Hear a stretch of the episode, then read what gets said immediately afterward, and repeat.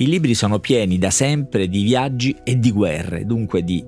treni e soldati. Treni e soldati vi appaiono spesso e molto, molto presto, prima i soldati naturalmente, già nei primi versi del libro omerico che apre tutte le nostre antologie occidentali, e subito appaiono gli infiniti lutti per eh, le anime generose di eroi, di soldati strappati molto anzitempo dalla guerra alla, alla loro vita. E, e nella prima delle tragedie, quella che apre le antologie, nelle quali forse ancora si studia, la prima delle tragedie, la prima pagina, le prime righe cominciano proprio con l'attesa delle truppe che arrivano, truppe sconfitte in eh, questo caso. E visto che appunto la guerra comincia ad apparire con lutti e sconfitte possiamo dire che della guerra appare prima il dolore della gloria nella nostra letteratura e forse nel nostro immaginario. Insomma, cosa sarebbe la letteratura senza la guerra? Da sempre e temo per sempre, anche se i più grandi hanno provato a mettere insieme almeno guerra e pace. I treni naturalmente arrivano più tardi, ma subito le narrazioni letterarie, cinematografiche se ne impadroniscono perché vagoni e binari sono scenari ideali di incontri e di confessioni, di tradimenti, di fughe, di suicidi, di delitti e di altri crimini, anche quando si tratta di treni, come nel più bel libro ferroviario che conosco, di treni strettamente sorvegliati. Se conoscete poco questo libro e soprattutto il suo grande autore, Bokumir Rabal, presto ne parleremo più a lungo. Eh, naturalmente i treni non sono più quei mostri di, di, velocità, quei mostri che divorano le pianure, mostri di velocità che provocavano vertigine in chi li guardava passare immobile, però la fascinazione continua, specie se mettiamo insieme su un treno un soldato russo e una signora francese inquieta e naturalmente in fuga.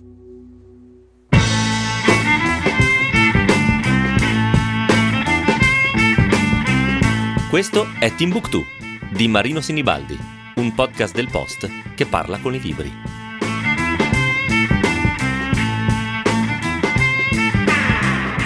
Allora, intanto il treno è il più leggendario dei treni, la Transiberiana, la ferrovia lunga 10.000 km, forse ancora credo la ferrovia più lunga del mondo che dal cuore d'Europa è come chiamare oggi Mosca, come definire oggi dal punto di vista letterario e geopolitico Mosca, ma insomma parte da lì arriva fino all'orlo del Pacifico, coprendo un pezzo enorme del diametro della Terra, no? attraversando regioni, terre e tempi eh, molto diversi. Eh, una scrittrice francese contemporanea, Maëlys de Kerangal, nota per un libro di grande sensibilità che si chiamava Riparare i viventi e che ha scritto altre cose molto interessanti. Ne segnalo almeno una perché parla di noi, si intitola Lampedusa e parla proprio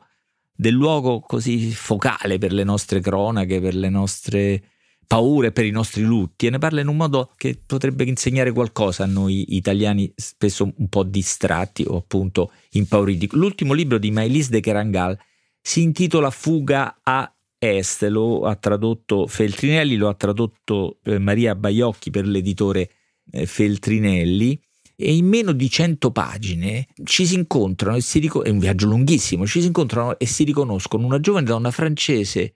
in, eh, in, fuga da un amore, da una relazione che l'ha trascinata lì, dalla Francia al cuore, che in quel caso davvero al cuore della Russia, e un giovane soldato russo in fuga da un destino di guerra, forse sicuramente da una coscrizione eh, in Siberia che ha tentato in tutti i modi di evitare. Scopriamo subito il campo da un equivoco.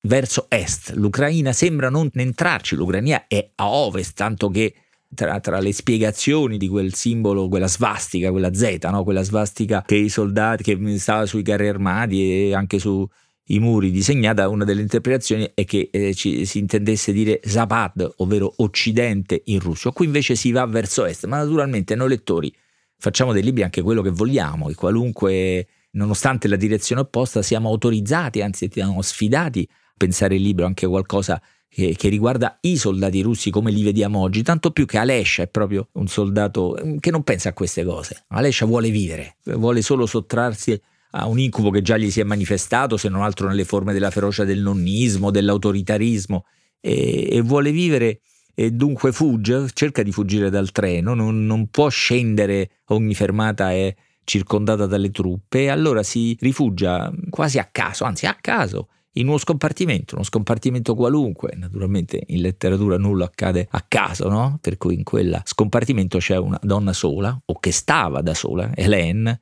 in fuga, dicevo, da un amore che l'ha trascinata a Cry Snoyark, è, è da un amore di un affascinante sembra, non lo vediamo, ma qualcosa, perché la storia è quella di eh, Anton, un figlio di esiliati russi che stava in Francia, ha vissuto in Francia ed è tornato in, in Russia a occuparsi del suo paese, è una diga, quindi in un posto sperduto, probabilmente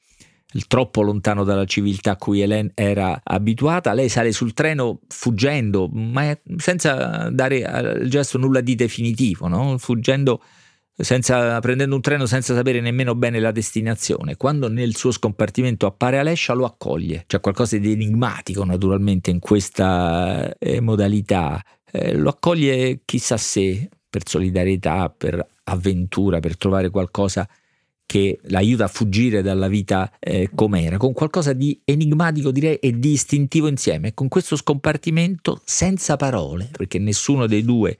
conosce la lingua dell'altro, inizia una, una conversazione fatta eh, di gesti, di sguardi, naturalmente anche di eh, diffidenze eh, reciproche, in cui ci si scambiano delle cose, intanto gli odori, ma anche una, una, i vestiti che eh, Helen dà, dona a Alescia per permettergli di trasformarsi, di tornare civile, verrebbe da dire. Tutto questo senza mai violare il pudore ciascuno dell'altra. Questo treno intanto attraversa la Russia, c'è tutta una popolazione naturalmente sul treno, donne, bambini, soldati che cercano il, il disertore che manca all'appello e figure po' leggendarie come questa provodnista che è la signora responsabile di ogni vagone, una specie in realtà di portinaia, un po' mm, che si impiccia, un po' indiscreta, un po' minacciosa, ma anche sorprendente. E, e, c'è la Russia fuori, c'è la Russia, la meraviglia della natura russa e si capisce qualcosa dell'infinita passione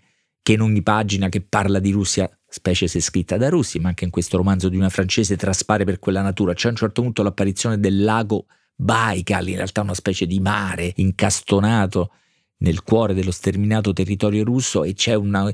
ondata di emozione, eh, di euforia, eh, di passione che scuote tutto il treno mentre naturalmente prosegue la fuga e la caccia al fuggitivo. Eh, intanto Hélène proietta su questo ragazzo apparso all'improvviso nella sua vita molto di sé, per esempio molto della sua immagine della Russia, ci sono due pagine intense nelle quali si concentrano quasi tutti fa- i fatti, le cose, gli oggetti, eh, le tradizioni, le eredità che noi apprezziamo, amiamo o capiamo, sentiamo della Russia. È un momento cruciale perché si capisce che ognuno di noi arriva a un incontro pieno già di pregiudizi, non sempre infondati naturalmente, e che non ostacolano l'incontro, ma in qualche modo lo determinano, lo condizionano, possiamo dire pure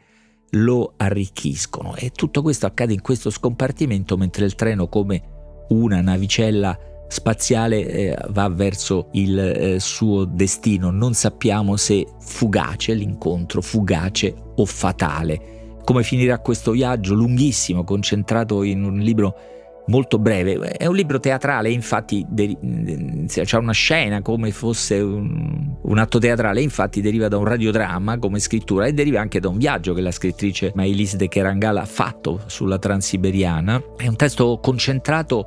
di fatti e anche di sentimenti, ma di sentimenti estremi, perché c'è la disumanità, c'è la solidarietà, c'è la paura, c'è eh, la speranza, c'è le cose che legano tutti gli umani in un posto stretto, no? quasi contratto, come un treno, e quelle che le allontanano, le, le separano. C'è insomma la capacità di mettere in scena in poche pagine, in un luogo definito e apparentemente lontano dalla nostra quotidianità, proprio molti dei sentimenti che ogni giorno ci attraversano, ci avvicinano o ci dividono.